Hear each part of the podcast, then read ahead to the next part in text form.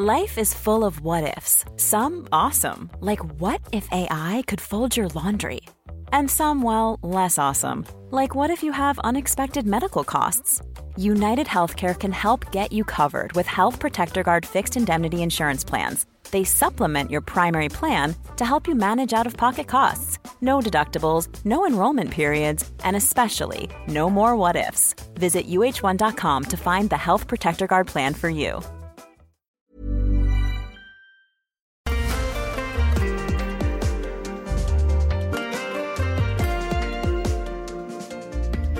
This is the Unplayable podcast brought to you by MasterCard. On today's episode, we preview the fifth Ashes Test match at the Oval and recap the fourth Test at Old Trafford, where Australia secured the Ashes with a 185 run win to take a 2 1 series lead.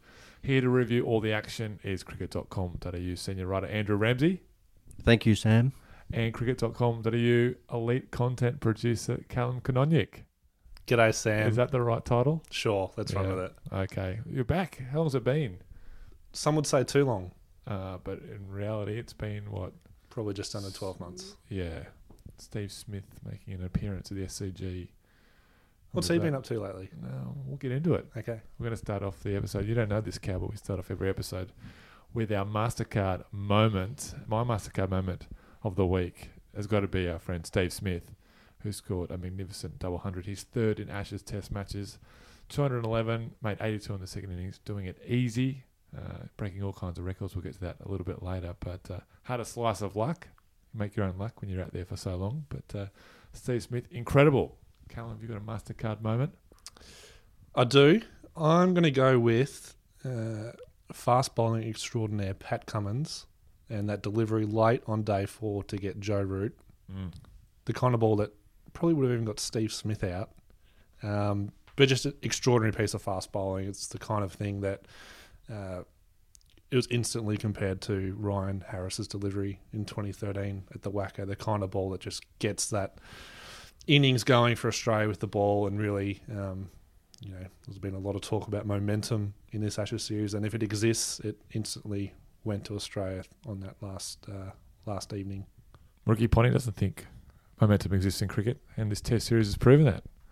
Certainly between tests, yeah, but I think that kind of thing can really uh, give a team a lift late in the day, and that, that certainly happened. It was almost game over from that point, wasn't it? It was. What's better, the Harris ball or the Cummins ball? Well, I mean, it was compared straight away, wasn't it? But then you rewatch that Harris ball, and you soon realise that that was quite possibly the best ball that's ever been bowled. So Ever. Ever. ever, I'm going with it. Okay. Tell me a better ball that's been bowled in the history of Test cricket, and I'll argue. Ball of the century. Yeah, Warney's just run, rung in, actually, so Yeah. he wants to have a chat. All right, Rambo, you got a MasterCard moment? Uh, yes, I'm going with the fast bowling theme as well. Oh. I'm going with the final ball of the match, the Josh Hazlewood LBW. It was just so very kind of modern cricket, wasn't it? That they they went up for the appeal, the LBW shout against Craig Overton. The umpire gave it out. Then suddenly the game just stops for about 30 seconds, 60 seconds while it's reviewed. And the whole Ashes contest is decided by people watching a video screen. They're all just standing there at sort of on the edge of the wicket block watching the TV. I thought that was just a great moment of theatre, wasn't it? Then when it's given out, they all embraced as they'd done a minute earlier. Well, they get two pints of their cherry, don't they? They get to celebrate once, then when the DRS comes through and confirms it all. It really gives you a minute to kind of perfect that celebration. It's the iconic moment, so you got a, a whole minute to really nail it. You know, it's funny you say that because I watched the replay and you notice that Tim's Paine runs straight at Spider Cam. He would have that six thing. What am I going to do? Everyone else is jumping around, but he runs straight through, fist pumping, yells at the yells at the Spider Cam, and then rejoins his teammates. So maybe he was thinking of that while the uh, the DRS stuff was going on. I also noticed that the entire team was looking at one screen, but Nathan Lyon was looking at the other. He was actually f- had his back to the screen that everyone else was looking at. I thought there may have been something in that, but I asked him about it, and it was just no, he just couldn't be bothered turning around. That's true. All right, we're going to be at our three, two, one votes for the Test match. Uh, is it so obvious that Smith gets three? He was the man of the match, but I mean, was did anyone really get close to him? No, No. No. Okay, so it's a, it's a uh, playoff between uh, Cummins and Hazlewood for the two and the one vote. Uh, there were some other good performances. Mitch Starc took four wickets and got an unbeaten 50. Tim Paine finally amongst the runs. Good for him. Uh, more runs for Rory Burns for England, but Australia won that game, so probably have to go with the Aussies. Cummins or Hazlewood, both uh, instrumental in different innings. Who are we going to give the the two votes to? I think you have to go alphabetical order. I think that's the only way you can decide these things. Cummins two, Hazlewood one. Mm. Uh, just to be controversial, I'll I'd flip it. I'd go with Hazlewood as a two, Cummins as a one. I've almost been blown away by how good Hazlewood has been this series. Obviously missed that first test, but since he's come back, he's been relentless. Maybe dropped off a little bit in that second innings at Headingley, but um, besides that, just been phenomenal in terms of his areas. He's got some good movement through the air and just constantly chipped away. And I think at Old Trafford, particularly, um, you know, he, he got the rewards in that first innings, but he was just he was just always at England. We've got to split it. Let's give him one and a half votes each. Sound all right? Can you do that? Well, the auditor's happy with that. We can do whatever we want. Let's give it to him. Okay, talking about uh, moments in the match, the turning point. Uh, fairly comprehensive win by Australia. Then went to the last hour, but where do you think it really started going the Australian Australians' way? I've got a couple of uh, possible turning points here. Steve Smith out on that no ball. Jack Leach, Cardinal sin for a spinner to overstep. Score was uh, was six for 271 at that point. and then uh, Smith uh, gets a reprieve and goes on and makes nearly another 100 more runs. Uh, the golden duck for Joe Root. Callum, you mentioned that. Um, if, if England were going to get out of that game, they would have had needed a long innings from their captain. He lasted one ball. Uh, could we even go back before the game's even started and say that even Steve Smith coming back into the game was the turning point because England have only won one match this series. It's when Steve Smith wasn't there. Uh, maybe that lifted the team. And then, of course, another Steve, Steve Waugh. He misses the third test. Australia go down. They bring him straight back in. All of a sudden, they're pulling off these heroic victories in the last hour of the day. Coincidence? Mm. I think not. There might be a Steve effect there. What do we think? What, what's the what's the turning point? Rambo? you you've got this one. Uh, well, I, I guess the, the last day always stays fresh in your mind, doesn't it? And I just think that moment where Tim Paine called Marnus Labuschagne to the bowling crease, and it wasn't like it wasn't getting desperately fraught at that point. Like there was still a lot of overs to bowl in the day, but there were a few clouds around, and people were starting to mumble about bad light, and perhaps the players would go off and maybe not get back on. Um, they had that stubborn partnership between Overton and Jack Leach, the uh, the very very highly credentialed tail ender. And uh, Marnus, who doesn't bowl a lot in Test cricket, has come on for one over and landed it just as his mentor Shane Warne told him he should, and uh, sure enough, got the breakthrough. So that was inspired, or it was very brave. Either way, it worked. You've ignored all my suggestions. You've gone with the Labuschagne one. Fair enough. Callum, you're going to go rogue as well? I am. Is that all right? yeah, of course you can. I'm going to go with Steve Smith, but I'm going to go something different and go with uh, the brief period after tea on day four. Um, prior to that, England kind of roared back into the contest through Stuart Broad and Jofra Archer. Um, you know, really ripping through Australia's top order there. But after the tea break, it was quite emphatic. Um, England threw the ball to Leach to, to open up after the tea break. Second ball, Smith skips down and just slaps him straight back over his head for four. Really set the tone for that session. And from there, you know, with some good support from Wade, they really took the game away again from England. I mean, to be honest, Australia was still in control at that point, but it just kind of said, "You're not coming back from this." You know, it was just a supreme batter at the top of his game, really almost taking the urine and just saying, "I'm the man. This is what I do." And from there, it was all Australia. Correct answer is uh, the no ball.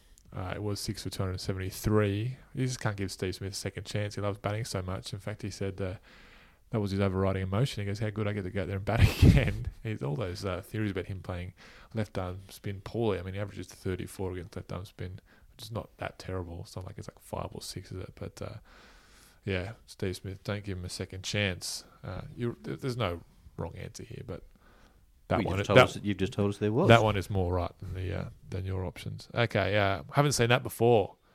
a couple of things in this Test match that uh, are new to us. David Warner has not scored a pair before this Test match, and he got out for 0-0 in both innings. David Warner just around the wicket. He just can't seem to get away from Stuart Broad at the moment. Six out of eight innings. This kind of got vague memories of 2005 and Andrew Flintoff bowling at Adam Gilchrist. And uh, Gilchrist has said in subsequent years that he used to wake up in the middle of the night and he'd see Freddie Flintoff coming around the wicket at him. I don't think it was that. It, I think it was a hallucination. I don't think Freddie was there in his hotel room coming around the wicket at him. But uh, Where were the ghosts? Was that in 2005? yeah, it was 2005. That was in Durham, but that was uh, more a Shane Watson issue. He had to sleep on Brett Lee's floor. It's But, the all rounders. uh, that wasn't the ghost of Freddie Flintoff. Um, but you'd have to think that David Warner's in the same space now. He must. He, he, he wanted to take it on in the second innings, so he'd had got the first innings duck. Faced up again, he could have said to Marcus Harris, "You take the first over from Broad," but he wanted to kind of put that ghost to rest, as it were, and it just didn't work again. And the, the sort of the wry smile on his face as he walked off just suggested to you, "I'm out of answers here. I don't know what to do." And uh, you wonder whether he changes everything in the fifth test. I mean, you can imagine that Broad's going to open the bowl and come around the wicket at him if it happens again. I don't, I don't know where we go from there. Mm. How about uh, Ben Stokes walking? I haven't seen players walk for a long time. Ben Stokes, ultimate competitor, but I guess with the DRS around, that was a fairly clear inside edge through to Tim Paine. The slips cord knew. Bowl didn't really didn't really pick it up. Pat Cummins didn't really see it, but uh, walking that was a bit of a shock for everyone. It was. You're right. We don't see it too often. Um, but I think, yeah. On the, on the one hand, we do have DRS now, and it's quite clear cut that that would have been given, and Paine seemed confident that there was an edge. So, um, despite his record with DRS this series, you would think that he would have gone upstairs anyway, and um, we would have got the same result. On the other hand, Paine's record with the DRS hasn't been great, so you never know. So, I mean, for Stokes to, to walk is telling, but we got the same result we probably would have got anyway. So play on. Maybe that's why he walked. He didn't want them to get a successful review. Well, that's and right. ruin that record. It's just mental disintegration on all kinds of levels. Uh, remember, you, you went there when Gilly walked in the 2003 World Cup, were you? I wasn't, but I was at a game at uh, Canterbury in 2005, a one day against Bangladesh when he walked and he hadn't hit it. It bounced out of the bowler's footmarks and went to slip. Mm. And uh, he just turned and walked. And Ricky Ponting, who's other end, who was furiously calling him back, saying, You didn't hit that. Um, when he got to the change rooms, had a look at the TV, and realised he hadn't. It was all a bit late. Do you think? I mean, DRS has been around for a while now, but is it time for players to start walking more, or do they just run the gauntlet again with the DRS? I mean, they're going to get found out if it's pretty obvious, but I guess bowlers aren't aren't going to stop appealing if they know that a, a batter's inside edge the ball onto onto their pads, are they? I, I reckon that uh, the LBW shout that came on the last day when it took them forever to try and work out whether Craig Overton had squeezed the ball onto his pad via his bat, and there was never no definitive uh, proof that he had. I think that would encourage people to stay around. I would have thought, like, if there's just even the slightest doubt, or they can see a ripple on the snickometer that might be a noise of something, a you know brush of the glove, or a passing insect, or uh, something the man at short leg burping. It, it could be anything. So they might just hang around and try their luck. Were you a walker, Callum? I wasn't around long enough to have a choice. Um, no, there's no, there's no need to walk. I mean, there's a couple of blokes out there who are tasked with making decisions like that, and then even then, there's a whole system in place to correct decisions that are wrong. So, as much as as much fun as it is to say good on you, Ben Stokes, and you're a cheat, Stuart Broad, when they do or don't walk, I mean, there's absolutely no obligation in my books. Okay, that's the book we go off, Cal. Uh, the unforgettable moment. A couple to choose from here, but is it uh, as simple as Smith getting that, that 200, the no ball, and then the win? Australia, they haven't quite broke the drought yet, the 18 year drought that uh, without winning an Ashes series in England, but they're going to take the urn home, which they haven't done since 2001. But uh, what moment stands out for you as unforgettable? There's those moments. The moment that would stick in my mind, probably overall, is just Manchester. Like it was a you know, terrific atmosphere with a big party stand there, eight and a half thousand people, the biggest temporary stand in the known world or in Europe, one of the other. They call it the permanent temporary stand. It comes out when they have bands and concerts and things there. Um, and then the pitch, I think that was a cracker of a test pitch. Like it you know, did just enough. It didn't fall apart. It didn't stay together like the one at Headingley did, which was you know, perfect for batting on on day four. Um, and I had a sunny day. Yes. The last day of the test match didn't get interrupted by rain. And I think the last time that's happened in Manchester was 1651. I checked that out. Um, it was back in the days of when Charles II was uh, curating there. So uh, that's quite a coup, I think. That's memorable. You'll never forget that one. What was a press box feed like then, Rambo? Uh, slow, slow. It came through uh, on uh, hot metal type. They were just inventing the Gutenberg printing press at that stage, so uh, deadlines were pretty tight. But um, it was a cracking match. You got an unforgettable moment, Cal? Is there stands out for you apart from the the sunny day on day five? I'm going to go with Steve Smith again. Yep. I'm going one particular shot, and that was the one to bring up his half century in the first innings, where he got down on one knee, his back knee. The ball got away from him, and he just launched himself at it, flung it through the offside to bring up the half century. It was the kind of shot I'm not sure I've seen too often in Test cricket. You often see it from Aaron Finch in the shorter formats, where he kind of realizes he's not quite anywhere near the ball and just throws his whole body into the shot and whacks it over the offside. Extraordinary from an extraordinary player. We actually asked Steve Smith about that shot. Here it is now. Just kind of a see the ball, hit ball kind of thing. I actually think I actually thought it was an in swinger, so I thought it was going to be a bit close to me, and it kept going away. And I thought, I've committed here. Um, might as well just keep swinging at it. And fortunately, hit the middle of the bat and went to the boundary. Forgettable moments. Uh, not too many in this game. There was one involving Tim Paine and David Warner and Edge. Pat Cummins bowled that fantastic 10 over spell either side of tea uh, without getting a wicket. Uh, fantastic spell of bowling, but he did create a chance. Uh, a leading edge, I guess, that went through first and uh, between first slip and the wicket keeper. Keeper's catch. I mean, those guys uh, have done very well this series, and David Warner took six catches in the third Test match, but uh, that one slipped through them. Is that there's a theory, isn't it? If it goes to the right of the keeper off a right-handed batsman, it's always the keeper's catch. But I, th- I think David Warner proved that theory wrong at Headingley, didn't he? He took about three or four catches to his left from a right-handed batsman. So maybe that's what was in Tim Paine's mind. He thought that David Warner had that one covered. Maybe he was just wrong-footed. It was uh, it moved very late and looked like he was going to play it on the, the leg side. So maybe his balance was slightly. Who knows? Um, it probably didn't prove to be hugely costly in the, the grand scheme of things. Um, but it was wasn't a great look, was it? Neither person moves. They've both got their hands ready for the catch, and the, the, no one makes a, a move at it. It's a tough one to uh, to explain away. As a bowler, Callum, what's going through your head when you see that happen? As a bowler, Yeah. As well, a me as a bowler, um, you, slightly different, but you've seen it quite a bit with Stuart Broad throughout this series, haven't we? Where um, there's been drop catches in the cordon off his bowling, and he's never been one to hide his emotions, and he certainly um, let that show. But oh, look, there are certain times um, I think you can get frustrated, but other times you just have to roll with the punches, and um, I think while Australian up about there. They're more than happy to let the occasional one like that slide. Must say, Pat Cummins took it pretty well then. He didn't seem to be too flustered or frustrated.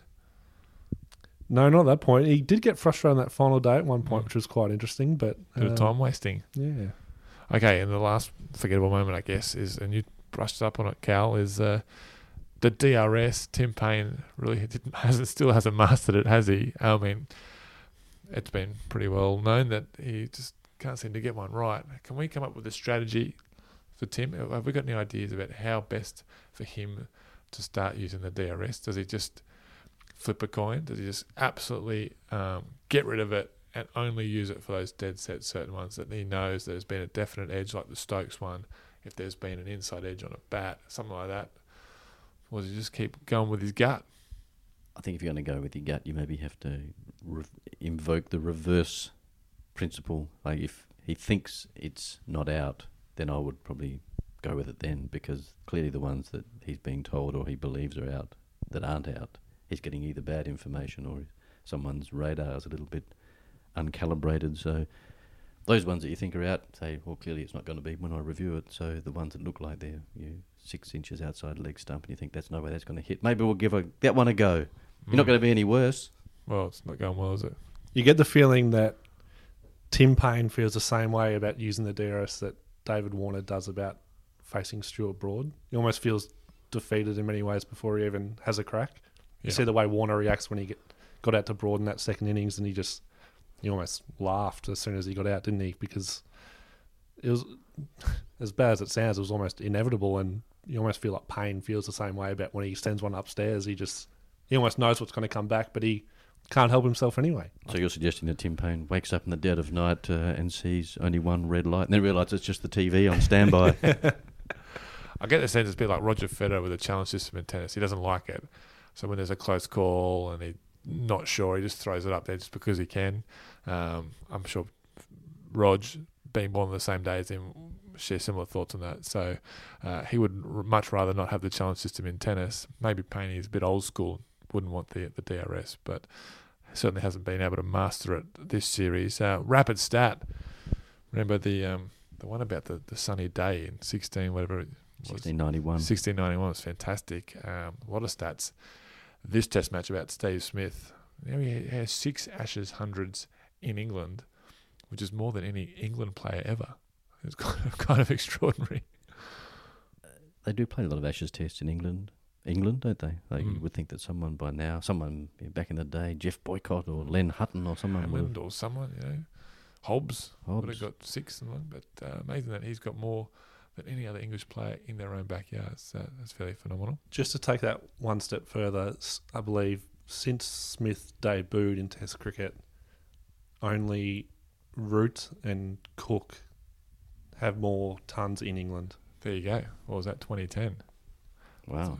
I also stumbled across a, a nugget somewhere that he's uh, now got 11 test centuries against England, and only Bradman, of all test nations, has scored more test centuries against England. Even greats like Garfield Sobers only had 10. So, uh, And you just start to wonder how many more tests against England Stephen Smith could play. If he plays for another eight years, there's another at least 10, maybe 15 more tests.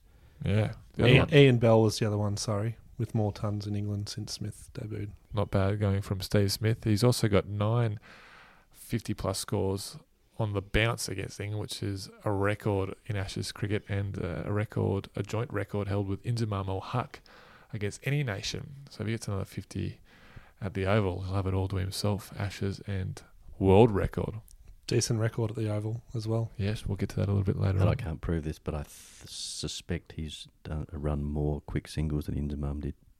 I don't, I don't know how we were to get on that one, but we'll um, we'll send it out to the Twitterverse and see if anyone can. Marza, let's get Marza on it.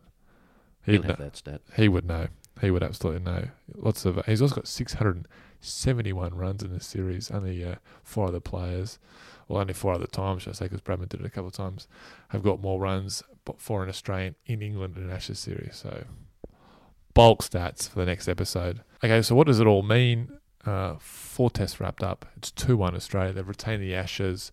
Uh, is it, it's not mission accomplished just yet, is it? I guess there would have been two goals. Justin Langer said they're not here to win at Edgbaston. They're not here to win at Old Trafford, but they're here to retain the Ashes and then win them. So if they've got uh, two boxes to tick, they've ticked one.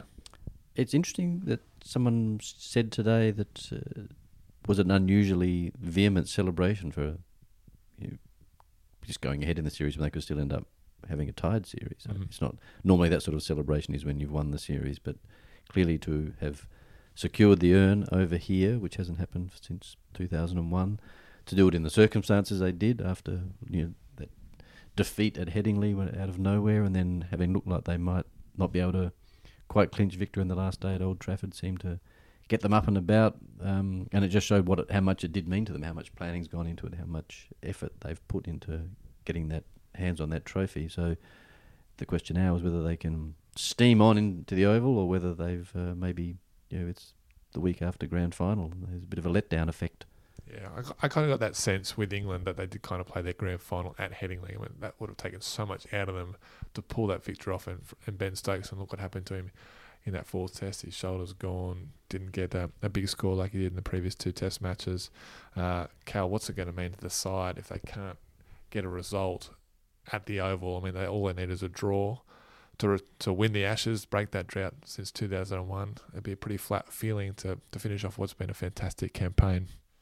We now find ourselves in a situation where if England can win this final test, both teams would come away feeling quite deflated, I feel. In Australia, letting that opportunity slip where they've essentially dominated three tests so far, with one still to come. They did let that one at Headingley slip. England, it's been a long, long summer for them. Obviously, the World Cup triumph will kind of um, you know overshadow a, a lot of things for them. But it's been a tough Test series. They'll have a new coach after this. A lot of question marks around various players in their lineup. So if they can somehow pinch this Test, those question marks would still r- remain. Australia will leave with a drawn series and kind of let that opportunity slip. So still a lot to play for. Australia will be so determined to win this this final test, and if they don't, then um, everyone will leave feeling pretty flat. I think. And the, f- to- as far as the grand final effect goes, I think England may also have played their grand final in the World Cup final. There's been you know so many times you can bounce back from that sort of euphoria, isn't there, and keep them. So it's quite remarkable that the amount of cricket they've had to play this summer and the amount of scrapes they've got themselves into and found a way out. Maybe they've just run out of answers when it, uh, when they need them at the end of the summer. Yeah, I heard someone say that they've they've used up all their miracles. They used two in the World Cup final. They used one in Headingley. They might be out of it now. And I guess one of the big things we'll, we'll reflect on this at the end of the series. But one of the, the big turning points for them was James Anderson going down and not being able to come back. He would have made you would think make such an impact to go with 575 Test wickets. Their third seamer hasn't been as effective as Australia's third seamer in this series. You look at Woakes hasn't been at his best since the World Cup. Uh, Archer's come in, but then Overton's come in. So it's domino effect there, but we'll touch on that. Um, touch on that next week after the fifth Test match. There's also another tournament being played, a tournament within a tournament, bit of an inception going on here, called the World Test Championship, and Australia currently are fourth on the ladder of the World Test Championship, uh, despite having as many wins as the top ranked side, India. So it's uh, very confusing at the moment. Uh, I would hate to see a team not make the final having more wins because you only get certain number of points depending on the length of the series. India beat the West Indies 2 0, are on 120 points. Australia have won two and drawn one game against England in four test matches and are on 56 points. So they might need a bit, a bit of tweaking there somehow, but uh, It reminds me a bit of the early numbers that come in on election night, isn't it? Like you've got results from three ballots in the the back end of Eden Monaro, and people are saying, "Oh, I can think I'm detecting a swing here. I can detect. I know who's going to be on top of the World Test Championships in two years' time." And then suddenly, you, by four hours later, they're saying, "Well, I think we got that wrong. Clearly, that swing hasn't materialised, and it's situation normal." So. I would suggest we just get Anthony Green in at some point, and he can tell us who's going to play off in the final of the Test Championship. We need someone. It, but it just disadvantages teams that play in five test series. They they have to basically sweep it. Otherwise, uh, teams like India who play a lot of shorter series. I mean, Australia, the only one, Australia and England, and England and India, Australia, England, and India, the only teams that play in five test match series. So, disadvantage for those guys. What's your What's your answer, Sam? Well, you either make them all the same length series, Impossible. Or impossible, or you come up with a different scoring system, which I don't have the answer to. But Mazza again. Marza, Marza, if you're listening, please come up with something. But as it stands, Australia are in fourth. In fact, uh, Sri Lanka, they're in third spot with only one win. So anyway, that'll um. Where's England with one win? England, they're in fifth spot. They're on 32 points, a win and a draw. Um, so yeah, that's where we're at at the moment. Windies, South Africa, Bangladesh, Pakistan yet to get off the mark. Although the bottom three teams I just mentioned haven't played a game yet. So um, one win for them, they might be ahead of Australia. Okay, next steps. Uh, Australia, both teams have, have arrived in London. They're going to have a big hit out on Tuesday. Uh, team news for Australia by the sounds of things, and the win probably suggests that the batting order won't change. I mean, there's a couple of guys who haven't performed at their best this series. Dave Warner being one, Marcus Harris come, since coming in those last two Test matches, um, and averaging 11 and a bit. Um, Travis Head and Matthew Wade have had some important knocks. Apart from Wade's 100, there haven't been any really substantial scores there. But a winning side, hard to change, get experience. Um, the bowling attack will be interesting. What they do with the likes of Hazlewood and Cummins, who have bowled a lot of overs, particularly Cummins. Um, is it time for a rest? I mean, this isn't a dead rubber, as we know, so they've got to try and win this game. This Cummins play his fifth Test match in a trot. I mean, he's a very fit guy. His speed didn't drop in that final day. What are we thinking? I guess is it going to come down to conditions? Is it as simple as that, or do Hazlewood and Cummins need rest? Oh, you have to think that if they've got so many bowlers, they then they've always had this squad mentality that you know, they've parked their egos, as Tim Paine said in his post-match press conference at Old Trafford, so maybe they just say to Pat Cummins, "Look, under normal circumstances you'd play, but we've got these fit guys. This oval pitch looks like it's going to be pretty flat. The London forecast looks like it's going to be quite fine and even you know, low 20, so it might be a, a grueling. If someone gets in on a pitch like that, they, they might be have to bowl a lot of overs. And with only three seamers and a spinner, do you want him to have to put him through that sort of workload, or do you let the fresh guys go now that the Ashes have been secured? I think that's a, conversation they'd probably be having. Um, it might actually give us a steer on how this squad mentality thing works if they successfully argue that case and they, they let a couple of fresh bowlers loose. Um, but much might depend on what they see in the pitch when they get there to the Oval tomorrow. I think it's going to be hard to leave out either of Hazlewood and Cummins given how they performed. The only the only way I can see either of them being rested is if they've kind of flagged any niggles or anything to suggest there might be something to be worried about. But um, I mean, we've seen with Pat Cummins the past couple of years, he's turned into the workhorse. The Mm. the marathon man is no longer the, the injury prone fast bowler. So if he's fit and firing, I think I think you have to play him. And you know, I think certainly that third quick Starc showed glimpses of what he's capable of at Old Trafford. But um, yeah, again, conditions will probably dictate what they do there.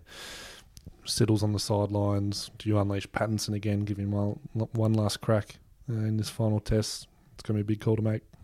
Kind of seem to think that the, the plan for Pattinson has been play one, miss one. So sounds like he'd be right to play at the Oval. England have named it unchanged 13 player squad for the fifth test match. However, uh, Ben Stokes is going to have to go uh, through some fitness tests on his right shoulder, which uh, ruled him out from bowling in Australia's second innings in Manchester. If he can only play as a specialist batsman, one of Chris Woakes and Sam or Sam Curran are going to play uh, and replace a batter. Who they'll replace might be your boy Jason Roy Rambo, who, after predicting he'll get 180 in every innings this Test series, is yet to get to 40.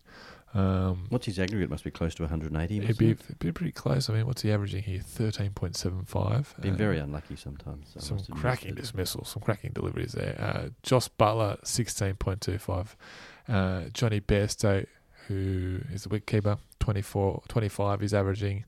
And then Joe Denley, 25 and a half as well. And they're going to drop the skipper, Joe Root, who's averaging 31. So if uh, Stokes can't bowl, who do we think might make way for one of Woakes or Curran? And it's Curran's home ground, so I would kind of think they might lean towards him for this test match. But which batter do you think might make way?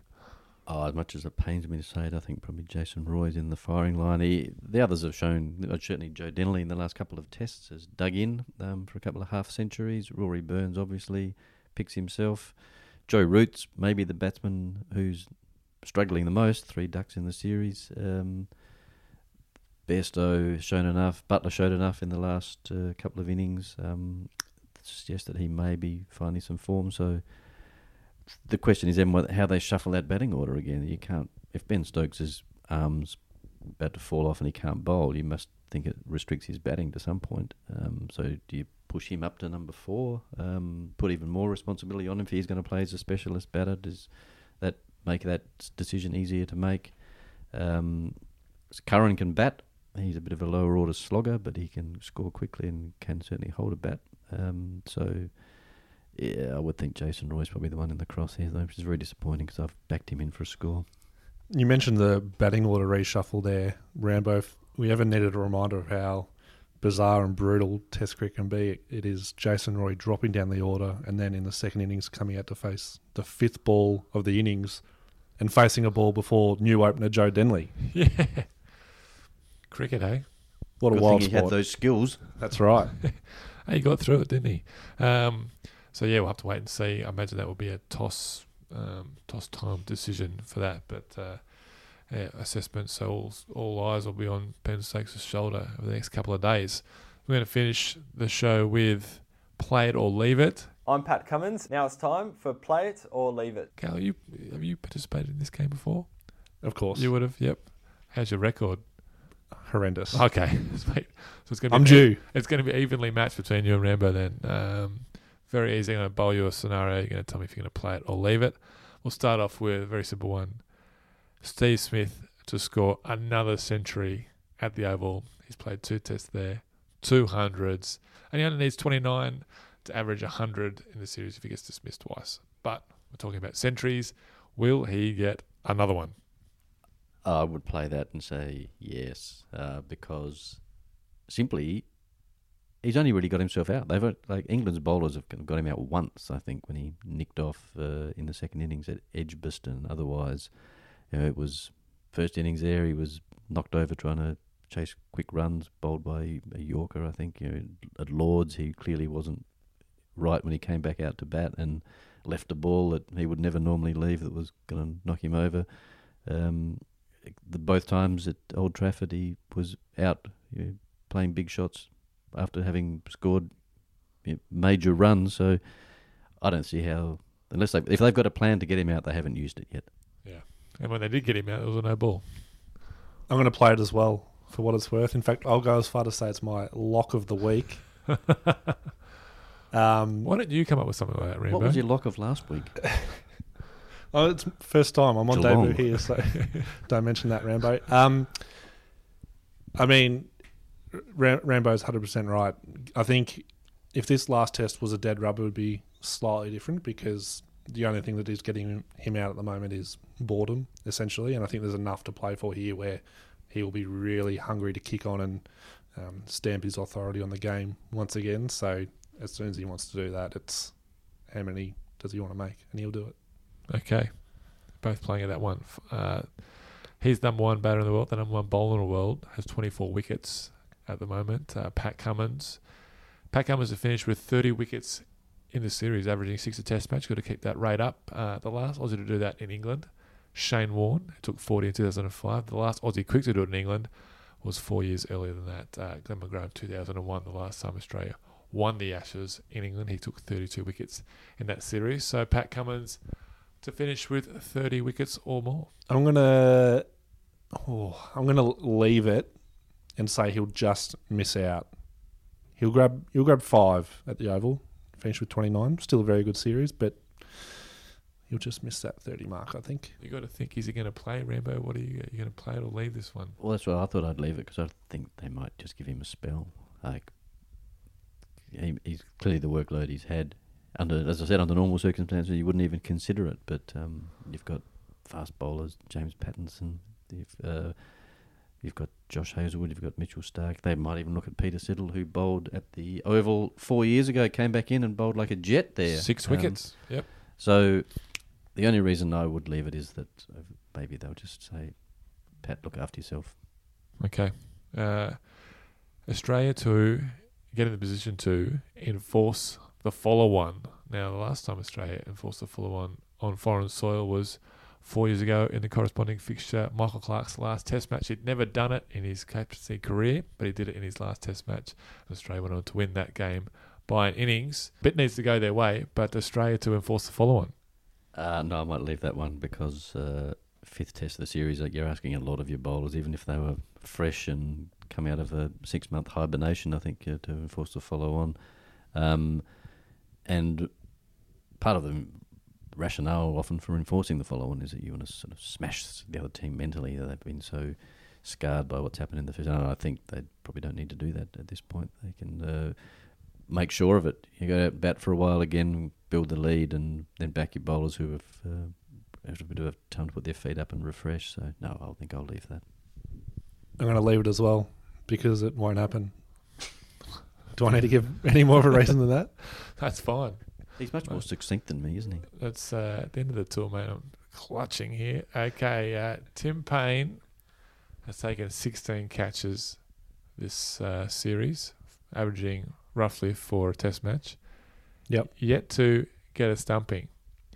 So Tim Paine to pull off a stumping in the fifth test. I might play that. He would have got one in the first test at Edgbaston when Jason, my man Jason Roy, raced down the pitch, missed, called one, and immediately took off. So he would he would have it would have been borderline as to whether he was stumped or run out. But unfortunately, the ball hit the stumps and he was bowled instead. So um, that was a missed. We put that down as a missed stumping. Okay. Um, uh, even if Justin Roy doesn't play, someone else will do that. It'll be a rush of blood, and yes, I think uh, I'm going with it. I'm going to play it as well, and I'm going to say it'll be off Marnus Labuschagne's bowling. Wow. No extra points for being that specific, but No. uh, appreciate it. Just for the record, Jonny Bairstow uh, hasn't pulled up a stumping either. No stumpings in this series. Should we open it up? Will there be one at all? I wonder when the last Ashes series uh, was when there wasn't one stumping. Marza. Ma- Marza, you got a couple on your plate, mate. Need to lift it. Okay, finally, the last uh, clip I'm going to throw you is uh, Australia to win the Ashes.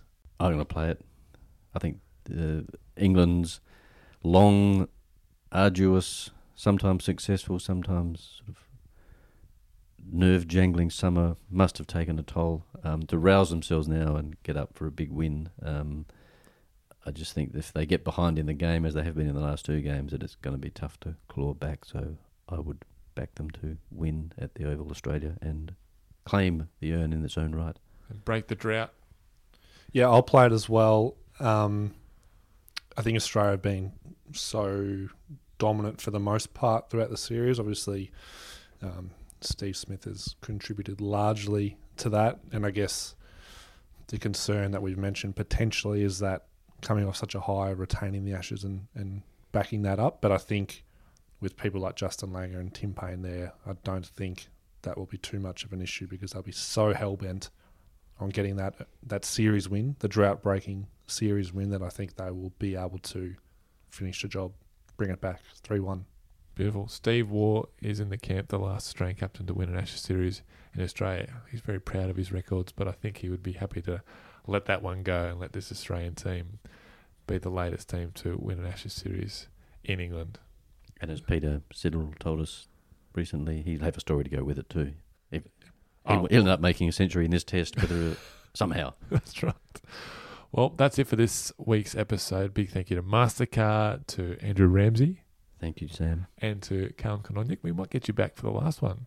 Really? Nah, probably not. Okay. See Uh, you next year. We'll be back next week to wrap up the fifth Test match and the Ashes series. Um, but until then, for all your Ashes live scores, breaking news, and video highlights, head to cricket.com.au and the CA Live app.